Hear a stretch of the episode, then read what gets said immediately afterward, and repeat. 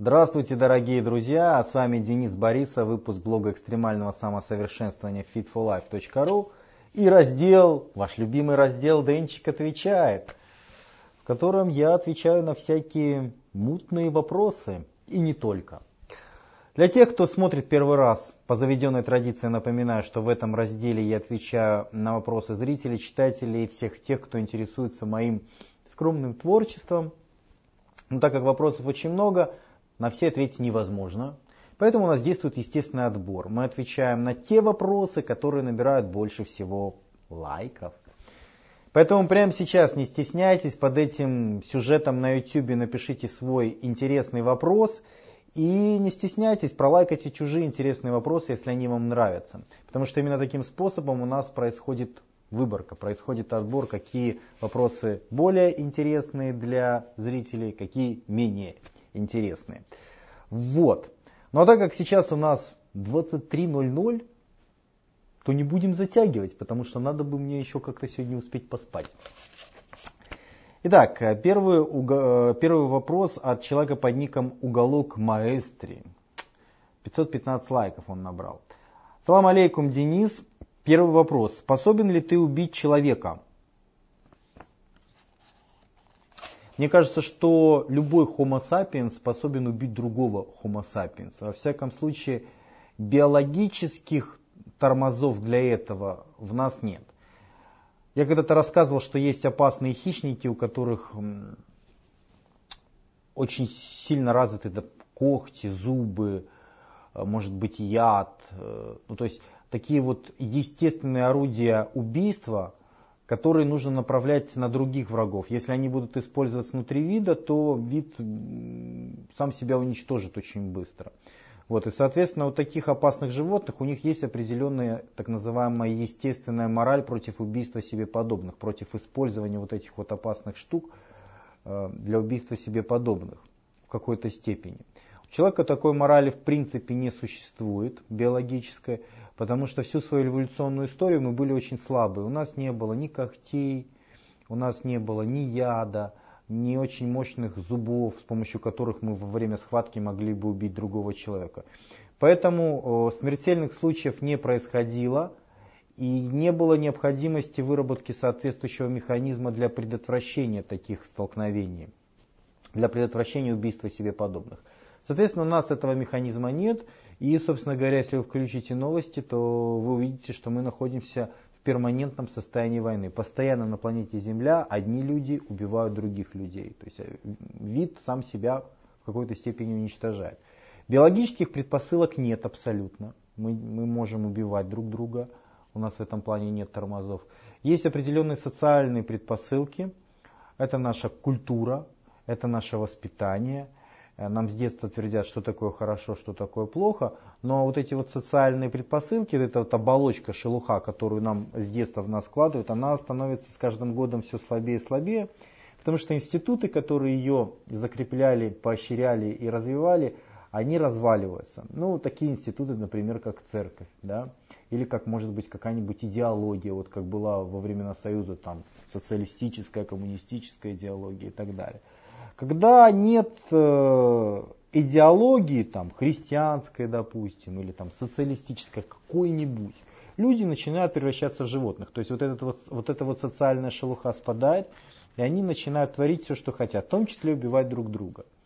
Вот. Но вообще, так как мы вынуждены жить в больших группах, в больших сообществах, в нас э, мы были вынуждены развивать вот эти вот социальные механизмы, и поэтому любому человеку, вот он чувствует определенный дискомфорт против убийства другого человека, если он э, социализирован в достаточной степени, если он вырос в нормальной семье, в нормальном окружении, у него есть определенный блок против убийства другого человека. Ему неприятна эта мысль. Мне, допустим, эта мысль неприятна, что вот я кого-то убью. Я пытаюсь себе ее так покрутить в голове. Я не получаю от этого удовольствия, вообще никакого. Мне как-то даже это где-то омерзительно. И это правильно, но это социальный механизм. Он, э, мы понимаем его корой головного мозга. Да? А есть механизмы более глубокие, которые находятся на уровне инстинктивного поведения. Животные, да?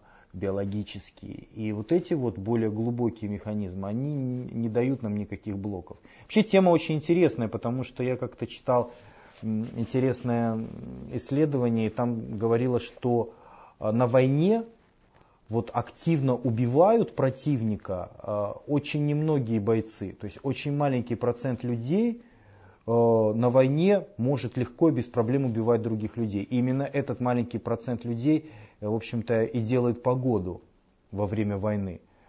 Э, в мирное время этот маленький процент людей, они, может быть, где-то немножко неадекватны, они где-то не социализированы в достаточной степени, им тяжело устроить себя в коллективе, они часто психуют. Вот как берсеркеры да, в свое время. Берсеркеры, они жили отдельно от людей. Они не жили в деревнях с остальными людьми, потому что они себя ни хрена не контролировали, они не социализированные, они убийцы, они ближе к животным, чем к нормальным к людям. Вот отличие настоящего воина, профессионала по убийству себе подобных от обычного человека. Я считаю себя обычным нормальным человеком, поэтому мне эта мысль дискомфортна. Убить другого человека. Очень дискомфортно. Второй вопрос. Что ты можешь сказать о БАДах? Есть ли от них какая-то польза? Почему их везде продают э, и рекламируют? БАДы биологически, биологически активные добавки, а, ну почему их продают? Чтобы заработать деньги. Как я к ним отношусь? А, нейтрально, потому что есть какие-то вещи более полезные, есть какие-то вещи менее полезные, есть какие-то вещи, которые вообще не работают.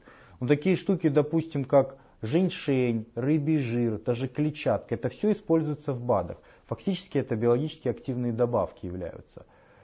Они что, не работают? Конечно же работают. Но они работают вот столько вот.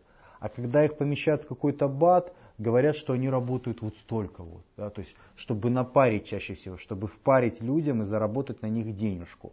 А, ну, с точки зрения работают или нет, работают, хорошие отношения. С точки зрения покупать или нет, чаще всего не стоит, потому что переоценены.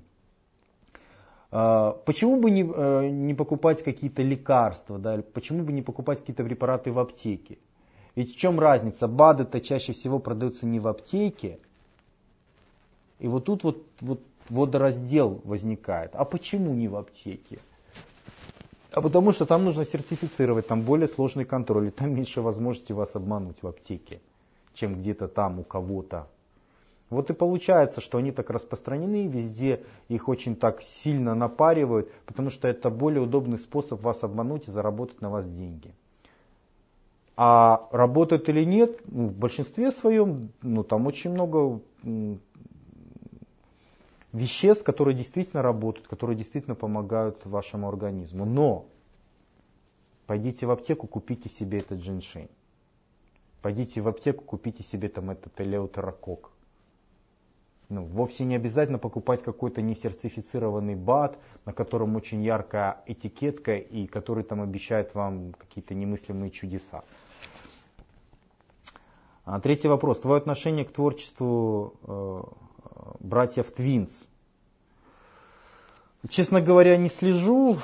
Ну, я к ним отношусь с уважением, потому что они достигли не являясь супер-бупер профессиональными спортсменами, они достигли гораздо-гораздо больше, чем самые-самые супер-бупер там профессиональные ребята. Это вообще такая, знаете, очень забавная тема. Я, так как сейчас активно изучаю английский язык, смотрю очень много иностранных каналов.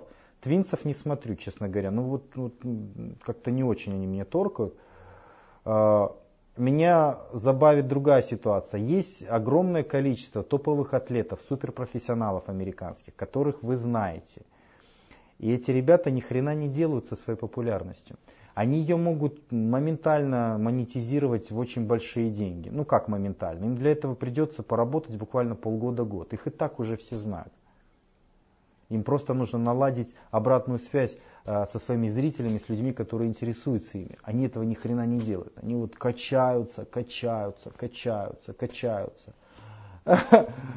И у нас таких же много, да, качаются, качаются, качаются, а потом начинают Денчика поливать говном. Типа, да это вот какой-то там стриптизеришка бывший, непрофессиональный спортсмен, ни хрена не шарит, а там что-то рассказывает. А вот я, я ж, блядь, там чемпион. А, ребята не выкупают, что речь идет о совершенно разных штуках, что э, развивать канал, развивать сайт, развивать какие-то проекты, это работа. И эта работа гораздо более сложная. И это в какой-то степени тоже соревнование. И оно гораздо сложнее, чем качать мышцы. Если ты в этом не работаешь, то ты в этом ничего не получишь. Но, когда мы говорим о профессиональных атлетах, у них уже э, есть для этого изначальные предпосылки.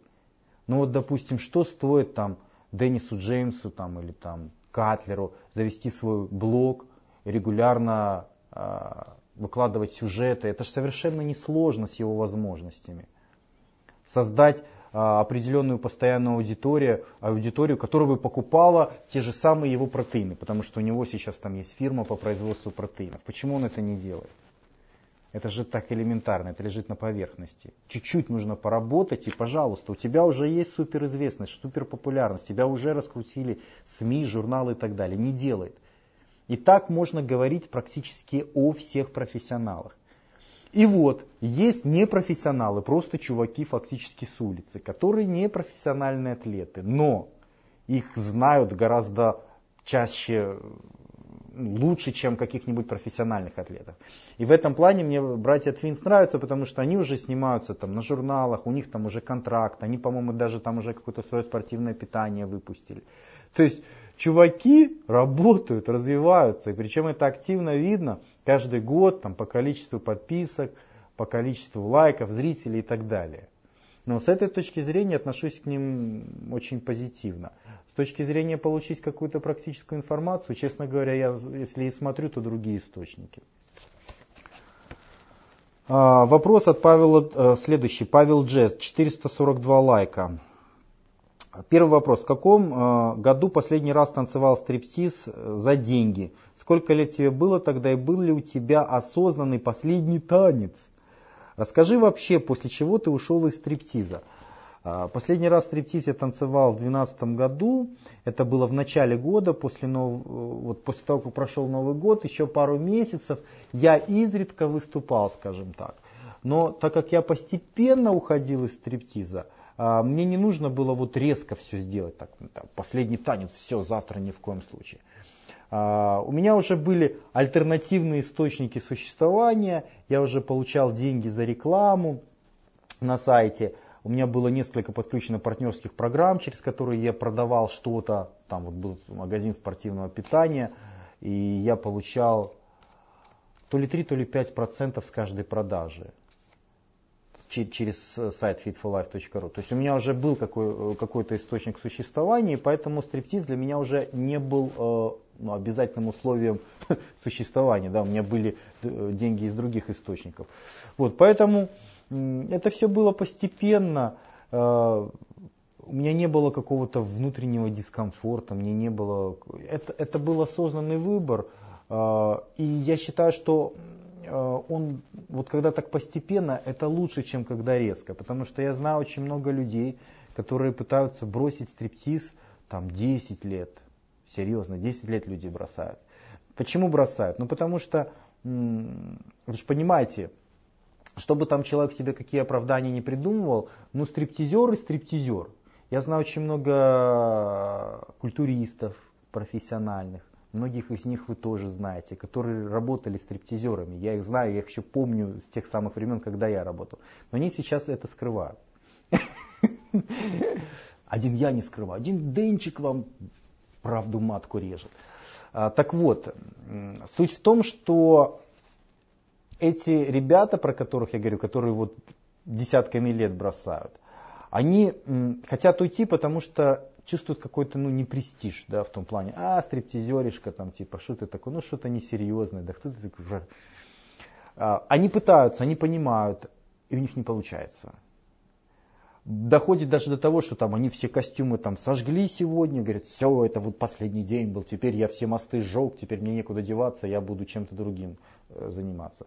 Проходит месяц-другой, отсосы, отсосы, отсосы, потом с протянутой рукой там, к друзьям, знакомым, и должите костюмчик, я там съезжу, меня где-то там пригласили, потому что жрать хочется. Вот, это вот, то есть, понятно, что мотивация должна быть, решение должно быть, но это нужно для этого какие-то ресурсы подготовить, для этого нужно поработать первоначально, сделать какие-то действия, а не так, что сами себя загнали в угол. Вот. А знакомых очень много, серьезно. И некоторые такие пессимистичные уже стали. Там, иногда встретишь кого-нибудь, а что мы еще можем делать? Мы ничего себе не представляем, мы можем только танцевать и все такое прочее. Вот, у меня это произошло в 2012 году. А, я вообще хотел еще лето поработать в Крыму. Я 10, ну не 10, 8, наверное, лет, каждый год летом вот работал в Крыму в заведении по два месяца.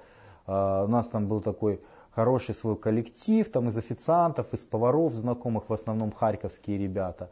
Вот. И мы там висели постоянно. И я надеялся, что в 2012 году это все повторится. Ну, такая вот, знаете, э, такое вот яркое завершение моей стриптизерской карьеры. Не получилось, потому что кризисы шмизисы в том году меня не пригласили. Ну, может быть и к лучшему, потому что я больше сконцентрировался на работе по другим направлениям, по сайту, по каналу и так далее. Ну, вот так вот Денчик перестал быть стриптизером. А люди, блин, люди 40 лет, я знаю народ 40 лет, там за 40 лет продолжают работать стриптизерами.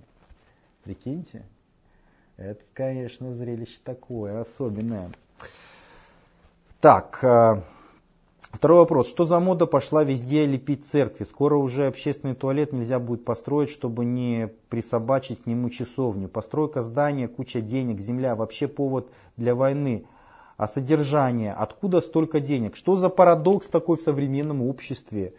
в котором место для религии становится все меньше и меньше, самые религиоз... а сами религиозные учреждения растут как грибы, занимаются, занимают все больше пространства в городе. Вы знаете, ну, может быть, может быть действительно, потому что э, религия, церковь сейчас очень часто воспринимается как, э, как, как бизнес, как способ заработать деньги.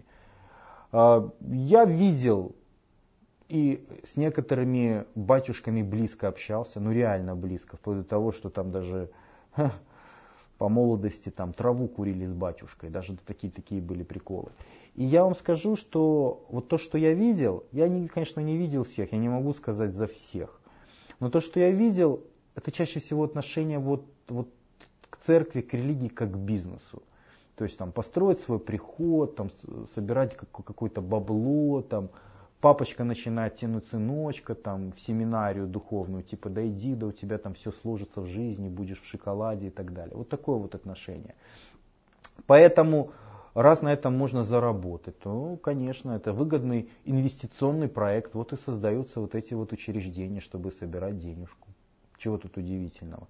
Но нужно понимать, что изначально, конечно, были люди, которые очень верили. И даже сейчас я уверен, что есть такие верующие люди, которые очень гуманные, которые очень альтруистичные и которые пытаются тянуть это общество к свету, но их очень мало. И в церкви их не больше, чем среди остальных людей. Может быть, даже и меньше. Потому что когда в церкви там смотрят друг на друга, начинают воспринимать это как нечто потребительское, да, чтобы заработать денег. Естественно, и остальные то, то же самое делают. Ну, в общем, вопрос очень, очень скользкий. Церковь все хуже и хуже справляется сейчас со своей основной задачей. задачей. Э, тащить человека от эгоизма к альтруизму. Все хуже и хуже, потому что сама же церковь сейчас очень часто проявляет эгоистичную позицию. Сами же священники а, очень часто воспринимают свою деятельность как способ хорошо устроиться в жизни, а не как способ сделать людей лучше, к сожалению. Третий вопрос. На сколько лет ты себя чувствуешь в душе? Был ли кризис среднего возраста или еще не начался. Э, честно говоря, мне некогда совершенно об этом думать, ну вот реально. У меня каждый день расписан, я вычеркиваю у себя в ежедневнике, у себя на доске задачи каждый день. И я вижу, что я буду делать там, через месяц, через два месяца, даже через год. Мне некогда переживать и чувствовать какой-то кризис. Я даже планирую свой отдых, свои какие-то позитивные эмоции, и мне хорошо. Я не чувствую какой-то дискомфорт по поводу возраста. Я могу подурачиться, я могу сделать даже какие-то глупости, так же как в 20 лет. Но с другой стороны, э, я часто себя чувствую там лет на 60, да, когда мне хочется быть очень взвешенным, когда я чувствую ответственность за других людей, за принятие каких-то решений, которые повлияют не только на меня, на других людей, которые меня слушают. И я там уже тебя каким-то, знаете, таким старцем седым начинаю чувствовать, реально. То есть зависит от ситуации, но каких-то вот проблем, там, кризис среднего возраста, у меня такого не было. Ну, не знаю, может будет еще, фига. Я расскажу вам тогда. А, так, Максим Купринов. О боже мой, Максим Купринов. Главный тролль у меня на странице ВКонтакте. После Сережи Руля. Итак, 421 лайк. Привет, Денчик. Три вопроса. Первый. Почему многие японцы такие извращенцы? Даже телевизионные передачи и порно у них э, странные. Э, ну, честно говоря, я не смотрю японское порно. Если ты смотришь японское порно, то, может быть, все-таки извращенец ты, ну, раз тебя на это тянет. Меня вот не тянет, я не смотрел ни разу. Ну, допустим, допустим, они там извращенцы. Почему? Ну, другая культура. А, Все, что странное, что не похоже на нас, мы воспринимаем как, как что-то не очень приятное, как что-то странное. Япония страна специфическая, островное государство, достаточно далеко находится, изолированное было очень долго. Я как-то читал книгу про Японию, и, ну, про историю Японии современной, и я пришел к выводу, что, в общем-то, вся современная власть в Японии, она стоит на костях якудзы.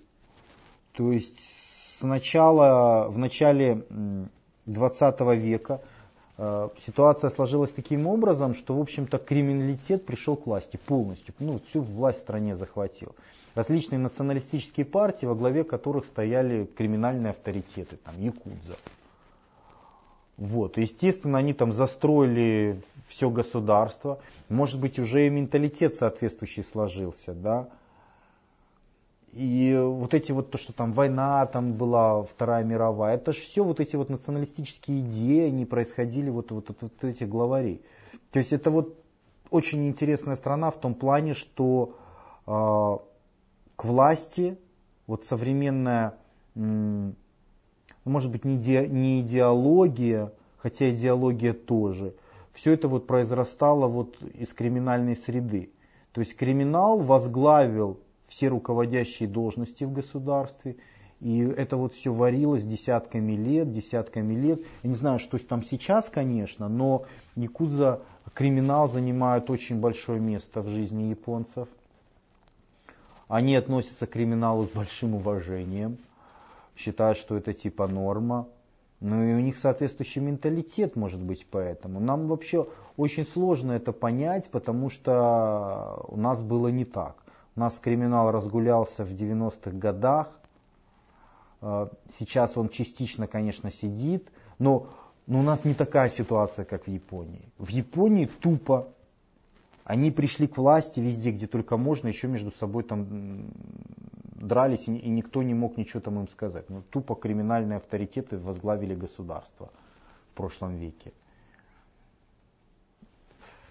Ну, вот это то, что я знаю про Японию и то, что, мне кажется, влияет на менталитет среднего японца сейчас и так далее. Второй вопрос. Какого, с чего ты, э, э, так, нет, э, почему, э, почему в Великобритании э, такие потоки денег и богатых людей?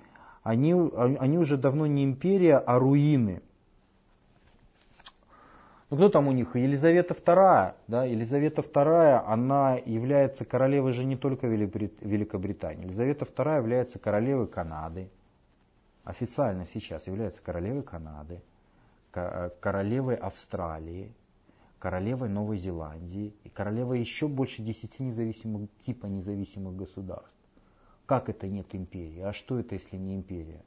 Но ну, это официальная информация. То есть вот эти вот государства, Э, ну, это монархия, да, то есть э, у Австралии есть королева Елизавета II, у Канады есть королева Елизавета II. То есть империя, она до сих пор существует. Это нам там говорят, что типа вот это вот, вот такое маленькое там островное государство по сравнению с остальными ничего себя не представляет. Ого-го, не представляет. Огромнейшая, огромнейшая, а, союз очень большой. Вот. Но дело даже не в территориях и э, не в людях, которые говорят на английском языке и так далее. А дело в более важных механизмах в механизмах управления и в механизмах финансов. И однозначно можно сказать, что в этом плане Великобритания впереди планеты всей, а, потому что все самые богатые люди в той или иной степени они связаны с Лондоном.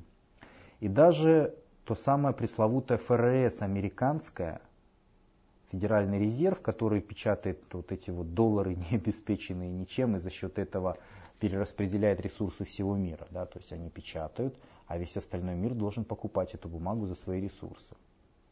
А чтобы они шевелились более интенсивно, есть самый большой бюджет э, вооруженных сил в мире. То есть бюджет Соединенных Штатов военный, он суммарно превышает э, военный бюджет всех остальных стран мира вместе взятых. Вот такая вот фигня. Ну, все логично, в принципе, потому что э, люди бы не захотели платить, да, не захотели бы отдавать ресурсы в другой ситуации. Но, к чему я все веду? Вот этот механизм через ФРС, а, что такое ФРС? А, там огромное количество учредителей, огромное количество банков. Ну как огромное? Я не помню точно, ну там несколько десятков банков. А, много учредителей, да, но точно ж никто не знает, это такая информация скрыта. Но огромная часть этих банков, они зарегистрированы не на Уолл-стрит в Нью-Йорке, а в лондонском Сити до сих пор. Понимаете? Конечно, вот эти вот все капиталистические штуки, они международные в какой-то степени. Уже нельзя однозначно говорить, что это там либо вот э, Англия, либо вот США, либо там Канада, еще что-то. А эти люди, у которых такие огромные капиталы, они не привязаны географически, они не привязаны ни к каким границам. Им вообще насрать. Они могут, если надо, там одну страну полностью разрушить, переехать в другую страну. Но изначально большая часть этих людей, которые сейчас имеют больше всего ресурсов и больше всего механизмов управлять людьми на планете Земля, изначально большинство этих людей происходит из Лондона. И, как правило, большинство из них сейчас имеют очень сильные корни в Лондоне. Поэтому какая же это руина? Это одно из самых сильнейших государств в мире. Я даже не уверен, что США, если бы захотела, победила в этом противостоянии. Кстати, в свое время э, в США подготавливался план, назывался он Красная империя, по-моему, если я не ошибаюсь. Красная империя. Э, в 20-х годах а, этот был, это был план борьбы, как вы думаете, с кем? Думаете, с Советским Союзом? Нет, с Великобританией. Секретный план назывался Красная империя, и он представлял из себя описание войны с Великобританией, США с Великобританией. Очень интересные материалы, когда-то смотрел целый фильм английский, котором рассказывались э, всякие нюансы, как там они собирались нападать на Канаду, потому что они, они Канаду воспринимают как часть Великобритании, Австралию как часть Великобритании и много-много еще чего еще. Э, ну, в общем, все совершенно не так просто, как вам кажется, ребята. Есть определенные скрытые механизмы, которые простым людям не показывают. Но ну, это вполне понятно почему. Э, как спокойно находиться среди людей, зная, что они могут напасть в любой момент? Злобных собак мы обходим, а людей не можем обойти. Тоже метро, лавочки, вокзал, клуб. Ты видишь, что сидит пьяный или неадекватный, а деть его некуда. Иногда не подозреваешь, а, а нападают со спины. Я думаю, расслабься. Понимаешь, это фобия. Понятно, что куча неадекватных людей вокруг, но адекватных больше чем неадекватных. Это во-первых. Во-вторых, мы постепенно неадекватных стараемся изолировать, мы их наказываем, мы судим, ну, мы их порицаем и так далее. А, бояться их, это значит не жить. Ты будешь находиться в перманентном страхе, и этот страх, он не сделает тебя сильнее, он скорее, скорее всего тебя ослабит. Поэтому советую просто жить и наслаждаться жизнью, потому что все на свете ты предположить не можешь, предсказать не можешь. Ты можешь сегодня там в машине ехать, попадешь в аварию, умрешь. Там, э, на улице будешь идти, кто-то тебе там кирпичом голову проломит. Да все что угодно может произойти, это случайность. Но эти случайности, они случаются редко. И если на них циклиться, то вся остальная твоя жизнь испортится. Тебе это невыгодно, поэтому я предлагаю не циклиться, а наслаждаться своей жизнью. Итак, следующий вопрос от Сергея Арбора, 293 лайков, он просто чудовищный по размеру, фактически целую страницу занимает. Я, конечно, его зачитаю, в нем аж штук 6, что ли, вопросов. Ну, ребят, просьба как-то с пониманием относиться. Ну, пишите там, ну, максимум там 2-3 вопроса, а лучше вообще один, потому что, ну, пипец. А, итак, эм, первый вопрос. Грыжи. Мне 22 года, сделал МРТ, протузия, экструзия 4-5 мм, поясничный отдел, бла-бла-бла-бла. Есть ли у тебя знакомые, кому удалось полностью восстановиться а, после таких травм? Врачи твердят, что заниматься нельзя, если будет увеличиваться, будут оперировать. Ни одного отдельного совета. Был у трех разных врачей. А, если врач тебе не может сказать точно, что делать в твоем случае, да, э, с протрузией, то как я могу сказать? Ты понимаешь, э, что вот эти вот все грыжи, они же разные бывают по степени своей. Да? Соответственно, в каких-то случаях они вообще полностью исключают любую нагрузку, не то что нагрузку, даже ходить человеку нельзя. Ему говорят, вот только лежать и все, постельный режим. В каких-то случаях вообще оперировать сразу нужно, а в каких-то случаях нет. Ну и как я могу сказать, что делать э, в твоем случае? Тут же зависит от степени. Я не знаю степень, это доктор должен знать степень. Кто-то занимается, безусловно, продолжает заниматься – Единственное, что убирают осевые нагрузки, чтобы разгрузить позвоночник. Больше делают упражнений изолированных, делают упражнения лежа и так далее. Но, опять-таки, врач, когда он себе дает какие-то советы, ему проще запретить, чем войти в твое положение. Потому что если он войди, постарается войти в твое положение, то ты можешь себя травмировать, и получается, что он дал тебе плохой вредный совет, он пострадает. Если же он тебе запретит, а ты будешь заниматься дальше, то врач не пострадает, он же тебе запретил. То есть понимаешь, какая ситуация? В любому врачу такой ситуации проще всегда запретить. Ему это выгоднее, он от этого ничего не потеряет. А если он разрешит, он может что-то потерять. Зачем ему тебе что-то разрешать? Ему проще не париться и сказать тебе в любом случае, да вообще ничем не занимайся. Нельзя тебе, все, у тебя там грыжа, все, забудь. Вот в чем штука. Я бы в твоей ситуации, конечно, что-то бы пробовал, потому что вообще не заниматься, что, что за жизнь такая. Но я не знаю степень, я не знаю степень. Поэтому вопрос очень индивидуальный, я не смогу на него ответить. Второй вопрос. Натуральный бустер тестостерона. Как поднять тест без фармы? Отварчики травяные или аптечные таблетки? Или, или путь лишь один. Становая присет 2-3 раза в неделю. Задача получ, э, получить и удержать пик тестостерона. Не парьтесь вы так по поводу там, пика этого тестостерона, тем более натурально. Ну, поднимите вы себе этот уровень, ну, насколько вы его поднимете? На 10, на 20 процентов. Это фигня. Это фигня. Когда вы сравниваете успех фармакологического атлета и натурального, там идет подъем уровня в десятки, там, а то и в сотни раз. Больше, чем Э, чем у натурального атлета, понимаете? Тут ну, несравнимо. Там выработался у вас, там, допустим, э, выработался у вас один там, миллиграмм да, в какую-то единицу времени, а так вы подняли его себе там, до полтора миллиграмма, что, кстати, под очень большим вопросом, ну, допустим, на 50% вы подняли, хотя я в это не верю, полтора миллиграмма. А культурист вколол себе в неделю тысячу миллиграмм. Или вколол себе две тысячи миллиграмм. Ну, и он, его расперло, конечно, да, в конечном счете. Э, ну, понимаете, ну несравнимо. Вот эти вот все заморочки чаще всего, какие-то там травки, какие-то там лекарства, типа натуральные бустеры тестостерона, это чаще всего просто фигня, чтобы заработать бабло. Херово это работает, либо вообще не работает. Хотите, чтобы у вас с тестом все было нормально? Пожалуйста. Да, базовые упражнения.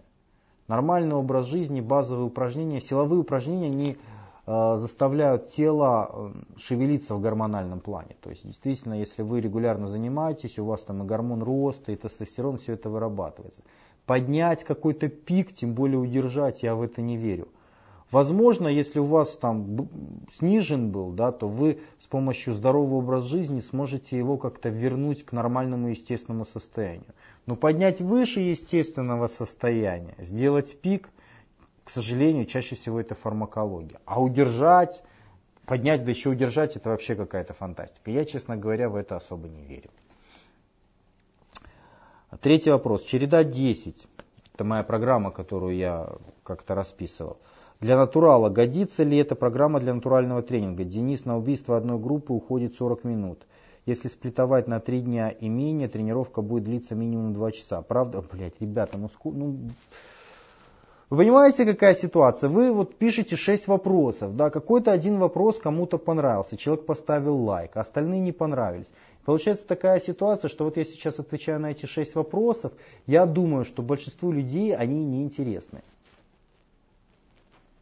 Ну, ограничивайте себя как-то там, один-два вопроса, три максимум, ну, ну не надо так много писать.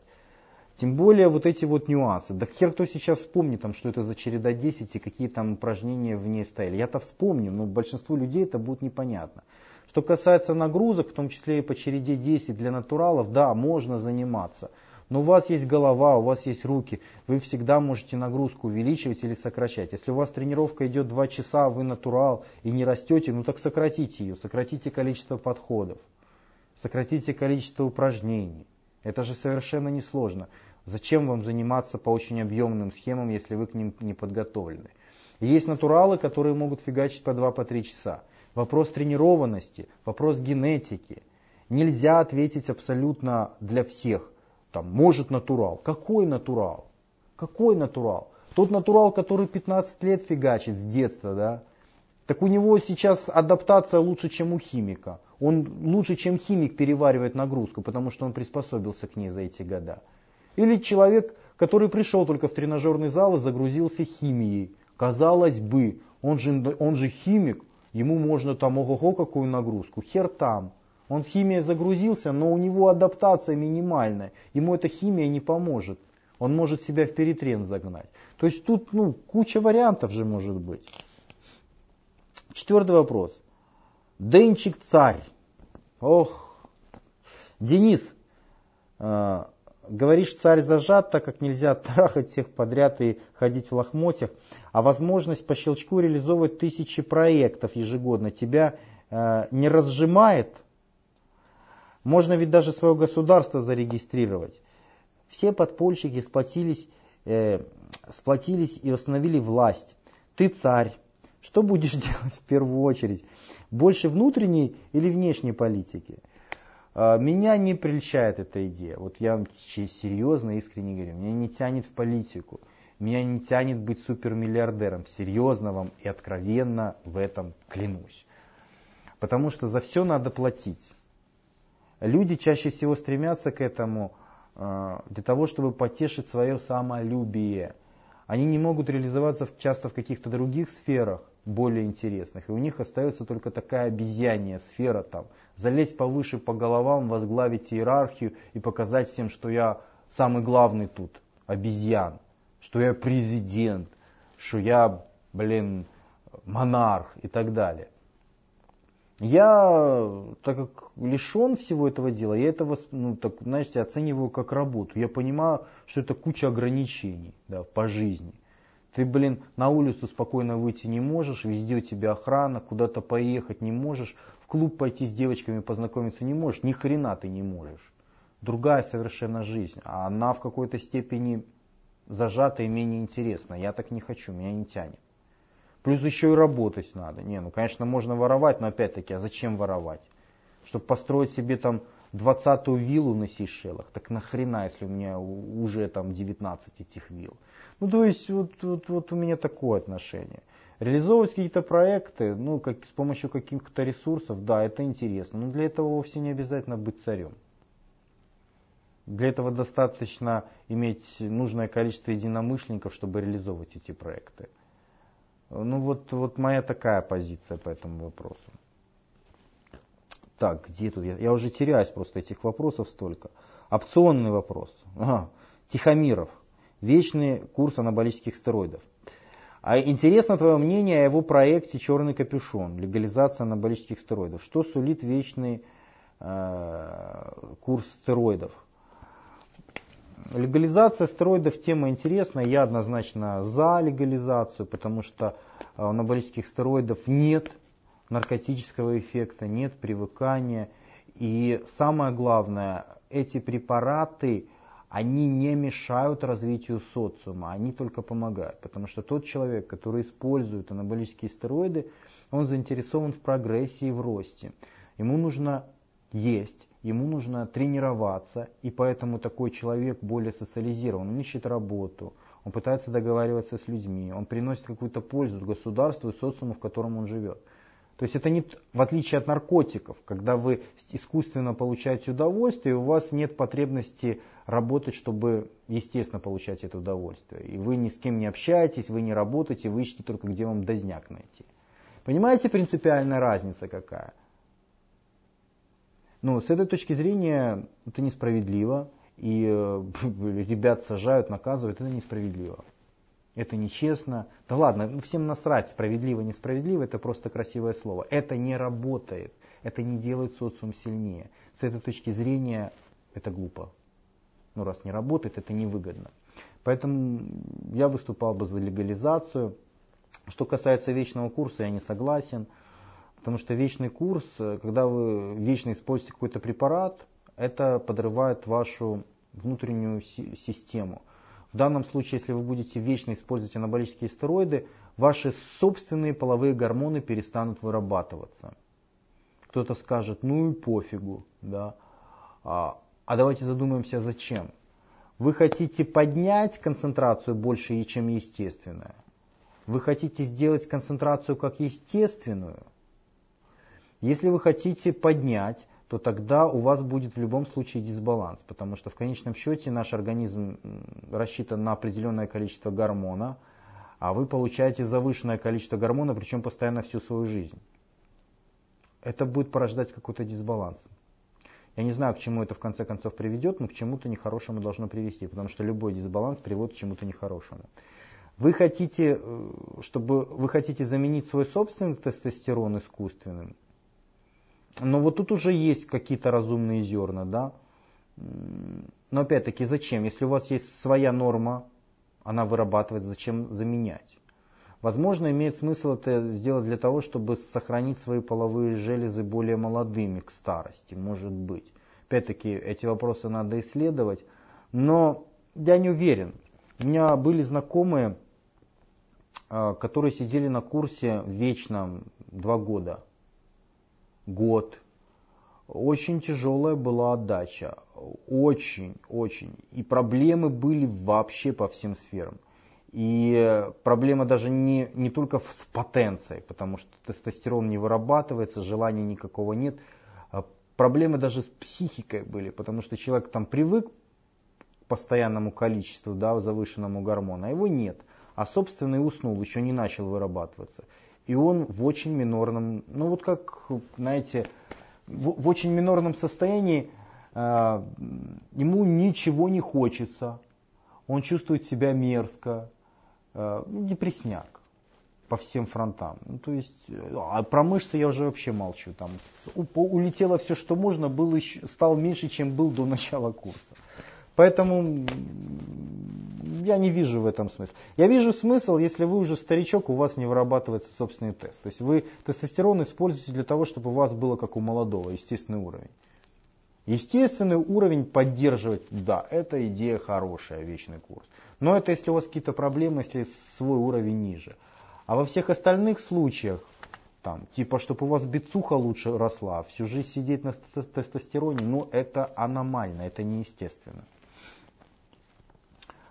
А, последний вопрос. Денчик, выгони из группы Павла Жуковского. Всю группу засрал, банит людей без повода, голые жопы, школьный юмор.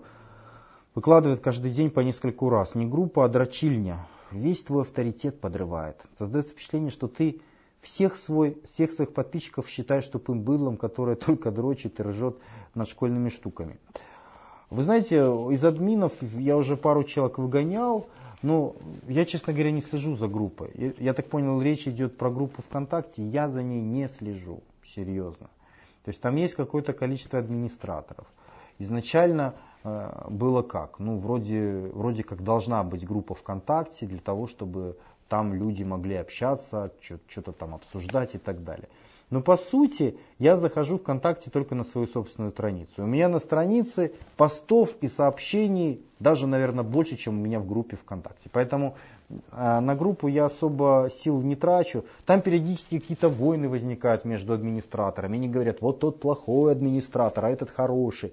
А как я разберусь, да? Один, один говорит этот плохой, другой говорит тот плохой. Они друг на друга пальцем показывают, кто из них прав, кто виноват, хер там просышь. Это нужно сесть там мне, читать там несколько часов, что там они друг другу как писали, как на кого говно выплескивали. Мне оно надо, мне оно не надо. Поэтому делайте проще, друзья. Если вам не нравится то, что там они постят, вас это раздражает, ну так ну, переведите на другую страницу. Все же делается элементарно. Зачем психовать? Вот и пошли троллошные вопросы. Итак, 283 лайка. Бандиты, кидаем лойсы. Первое. По статистике, каждый второй брак распадается в течение первых пяти лет. В чем причина, как считаешь? Может, общество уже переварило такой рудимент, как союз мужчины и женщины в виде заключения брака? А, может быть и переварило, может быть и переваривает. Многие вещи постоянно меняются в социуме. Мне кажется, основная причина а, в том, что такие социальные инструменты, как религия и мораль, они все хуже и хуже работают в обществе. Все хуже, хуже и хуже. Все больше и больше морального разложения, так сказать. Вот, с одной стороны. А с другой стороны, жизнь становится легче. Жизнь сейчас гораздо легче, чем была 100-200 лет назад. Все-таки научно-технический прогресс дает свое, более дешевое питание, более легкая работа, не надо с утра до вечера вкалывать в, э, в поле, не мрет там 8 из 10 детей от антисанитарии и так далее. Ну, действительно, жизнь стала гораздо-гораздо легче, чем там была у наших прабабушек, прадедушек. В, то, в тех условиях для того, чтобы выжить, нужны были более тесные союзы, в том числе и союзы мужчин и женщин. Друг, друг за друга горой, если выбрала, то всегда, навсегда. А, ну, это условия выживания. Э, такие социумы, в которых более тесные социальные связи, в том числе вот внутрисемейные, они более устойчивые. И, это было очень важно в тяжелых условиях существования. Вы посмотрите, вот я был в Египте, вообще на Востоке, в среднем, если мы не говорим про такие государства, там, допустим, как, ну, как Эмираты, там, Дубай, допустим, Абу-Даби, большинство арабского мира, ну, условия жизни достаточно сложные. Либо бедные, либо войны какие-нибудь, там, ну, весь этот движ происходит. А, либо там американцы прилетают, бомбят, ну что-то вот такое. То есть жизнь очень сложная. И в таких условиях культ семьи, культ матери, да, то есть э, семейные ценности уважаются и ценятся гораздо больше, чем у нас, потому что жизнь более сложная. То есть это вопрос выживания. Чем более легким становится мир, чем более легким становится наше существование, тем, как правило, хуже работает мораль, тем хуже работает религия, начинается разложение. Вообще над этим можно поразмышлять. Вполне возможно, та цивилизация, которая когда-то существовала, которую мы называем Римской империей, вполне возможно, а ведь она была выдающейся цивилизацией, всю Айкумену тогда занимала, очень прогрессивной, но она развалилась в конце концов. Вполне возможно, что развал-то и произошел из этого, да, вот этот волновой период. То есть цивилизация развивается, э, улучшает уровень жизни для, для всех своих, да, уровень жизни все лучше, лучше, выше, выше, жить проще становится, соответственно, человек начинает деградировать, да, социальные нормы работают хуже, начинает скатываться во всякое мракобесие типа там гомосексуализма, а, что там еще там, животными, ну и все подряд начинается. Да. Ценности пропадают, ни во что не верят, и в конце концов наступает коллапс. Такая империя ослабляется, она разваливается, либо сама себя уничтожает. Мы же не знаем, может быть это уже повторялось не раз, не два и не три за нашу историю, потому что историю постоянно переписывают. Но э, вот сейчас мы вот видим этот пик, да, то есть жизнь очень, очень упростилась на самом деле. Есть даже возможность сейчас вообще не работать. Вы можете он ходить по помойкам, питаться и нормально себя чувствовать. Ну, я утрирую, но тем не менее. То есть несложно сейчас жить. Ну, в таких условиях раз жить несложно, зачем более тесные союзы? Мораль разрушается, религия разрушается, и в конце концов общество ослабляется, и на его место приходит то общество, в котором есть религия и мораль, которая более стойкая.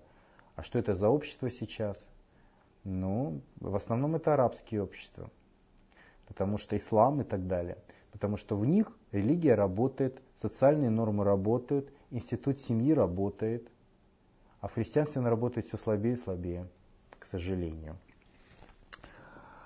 А, второй вопрос. Как заставить бабу глотать сперму? Поделись советами, как склонять девок глотанию своей... О, Господи, ну почему ж ты так пишешь неполиткорректно, мой друг? Хочу всех шкур кормить своей... О, Господи. Знаете, я никогда не заставлял. Вот, вот я вам честно говорю. То есть это м, такой интимный момент, э, что женщина должна возбудиться и сама захотеть этого. Она должна сама захотеть этого. Зачем ее заставлять? Ну, это, блин, как насилие как какое-то выглядит. Но опять-таки, насилие допустимо во взаимоотношениях, если женщина этого хочет, да, если ее это возбуждает. Но это, скорее всего, не первый и не второй раз. То есть вы должны быть достаточно близкими партнерами и понимать уже друг друга. А вот просто заставлять я хочу, а если она не хочет, я не уверен, что это хорошая идея. Но во всяком случае, я никогда не заставлял, у меня такого не было. Меня у самого, так сказать, меня заставляли, так сказать, отдавать самое ценное. Ух, так, что там дальше? Когда пялю девок, постоянно шучу. Они, стон, они стонут и смеются от шуток. Ну ты просто Петросян какой-то. А, с размером у меня все в порядке. Ну, важное уточнение, конечно. Ну, мы же должны знать, что с размером все в порядке. А, вроде никакой защитной реакции не должно быть, но почти каждый раз а, что-то отмачиваю. Сложно быть серьезным во время акта. Страсть бывает только в первые разы с новой сучкой. В чем может быть причина? Ну, я думаю, причина банальна. Скорее всего, ты по каким ты одеваешь маску, чтобы не показывать свои эмоции. Да. Для мужчин это очень характерно. А, часто мы боимся быть травмированными, да, то есть если мы не получим какой-то взаимности э, и боимся открыться. Поэтому мы одеваем маску такого эдакого холодного, циничного мужичка, который там шутит по поводу без. Я думаю, это маска ну, это защитная реакция, и там размер члена тут совершенно ни при чем. Ты боишься не то, что там она посмотрит и скажет, а, у тебя не такой большой, как я думала. Ты, э, ты боишься, что не будет взаимности, что ты откроешься эмоционально для человека, а она не откроется в ответ, и ты почувствуешь себя униженным в этой ситуации. Вот чего ты, скорее всего, боишься. Э, четвертое. У нас с обезьянами схожесть ДНК 98%. Если скрестить человека с обезьяной, трахнув ее, можно ли что-либо родить? Я не собираюсь трахать обезьян, но черт возьми, можно запереть бомжей в подвале, заставить их трахать шимпанзе и создать свою армию орков. Ой, ёшкин ты кот, откуда же у вас такие бредовые идеи-то рождаются? 2% а, это очень много. Вот на уровне ДНК это очень много. Я не помню процентовки, там, ну, в том плане, что там со свиньями, допустим, тоже не очень большая разница в ДНК. Ну, ну идите там, делайте э, свиногрызов каких-то. Ну, идея какая? Не будет это работать. Понимаете, даже не все представители человеческой цивилизации хорошо скрещиваются, не все. То есть разные расы на самом деле имеют э, разный потенциал с родственности. То есть белые с белыми лучше сочетаются, чем, допустим, белые с черными. Ну, к сожалению. Я не расист, вот, вот только не надо. Это вот такие вот научные факты, э, про которые сейчас просто говорить не политкорректно. Метисы, которые рождаются от смешанных браков, у них очень часто проблемы с репродукцией возникают. Есть информация о том, что с бушменами белый человек вообще скрещиваться не может. То есть у них там даже строение костей таза, дескать, отличается от традиционного. То есть даже внутри нашего одного вида, где 100 на 100 типа процентов, э, часто возникают проблемы. Да? Что же там говорить про скрещивание с другими видами? Это невозможно вообще. Большевики в свое время, когда пришли к власти, озаботились этой же самой бредовой идеей, они пытались там, оплодотворять э, спермой то женщин, э, homo sapiensов какими-нибудь там бабуинами, то наоборот, самок бабуинов спермой мужчин, homo sapiensов. Это, насколько я помню, эти опыты, по-моему, делались, э, по-моему, в, в Крыму проводили эти опыты, если я не ошибаюсь, в 20-х годах, 30-х. И, насколько я помню, ни хрена не получилось. И не должно было получиться, потому что все-таки это очень большая разница между нами. Степан Разин, 165 лайков. Ребят, поддержите вопрос жизни и смерти. Как выкинуть все лишнее из головы, девушку, друзей, прошлое, постоянные внутренние диалоги, сомнения, страхи, брезгливость, порнуху, вообще бардак в голове и сфокусироваться на сильном? Второй вопрос. Как избавиться от ночных полюций? Хм. Не фантазирую на эту тему, не смотрю голых баб. Может только изредка, но тем не менее сны такие посещают. 19 лет сексом не занимаюсь, стараюсь не париться об этом. А, зачем вы все лишнее из головы выкинуть? Ну, может быть это не лишнее, раз ты об этом часто думаешь. Наша личность, она такая очень сложная. В ней есть то, в ней есть это, есть светлое, есть темное. Вполне возможно, эти вещи составляют тоже часть твоей личности. Вот так все выкинуть, друзей, девушку, прошлое, постоянные внутренние диалоги, сомнения, страхи, порнуху. Весь этот бардак, вполне возможно, имеет какой-то смысл для твоего развития. Выкинуть, я не уверен, что стоит выкидывать. Я думаю, что нужно замещать чем-то. То есть нужно находить какие-то интересные сферы для развития, заполнять этими сферами свое сознание. И если это будет интересно для тебя, то они будут вытеснять то, что тебе не интересно. Вот, вот только такой способ. То же самое и с сексом. Как ты это выкинешь? Тебе 19 лет, для тебя это важно. Если не для тебя, то для твоего подсознания, для твоего организма это важно. Секс важен. Поэтому тебе и будет это сниться. Пусть ты сознательно от себя это будешь гнать, но вот бессознательно во время сна все эти тетки с большими сиськами, они будут к тебе туда приходить. Ну, я не думаю, что это хорошая идея вот, избегать э, отношений с девушками, избегать секса и так далее. А, пусть все будет естественно, но избегать, я думаю, не стоит. Андрей Володин, 151 лайк. Денчик, выручай советом. После сильного стресса член стал плохо стоять. Не могу больше минуты удерживать эрекцию. Но откуда такие траблы в 27 лет? Я пипец депрессии. Не знаю, на что грешить. Уролог не нашел проблем, связанных с урологией. На гормоны сдал. Тестостерон 12.5, пролактин 381. На верхних границах. Может невроз какой-нибудь или психологическая проблема. Комрады, не стесняйтесь и делитесь советами. Не бросайте раненого на поле боя. Эрекция и секс это на 99% психология. Только на 1% это физиология. Поэтому твоя э, проблема, конечно же, однозначно, она психологическая. Ты слишком сильно загнался по этому поводу. Я думаю, происходит это как? Ну вот у тебя пошла эрекция, да, а ты уже себя настраиваешь на то, что она у тебя будет только минуту. Проходит у тебя примерно там минута, и ты себе говоришь, ну вот, вот, вот, вот минута, ну вот, вот, вот, наверное, сейчас упадет, и он падает. То есть проблема психологическая, проблема неверного самовнушения, проблема ментальной ловушки. Для начала я бы забил вообще на все эти вопросы. Поживи какое-то количество месяцев вообще без секса, просто не думай об этом. Э, воспринимай ну не как терапию, воспринимай, что просто тебе нужно какое-то время и все оно нормализуется.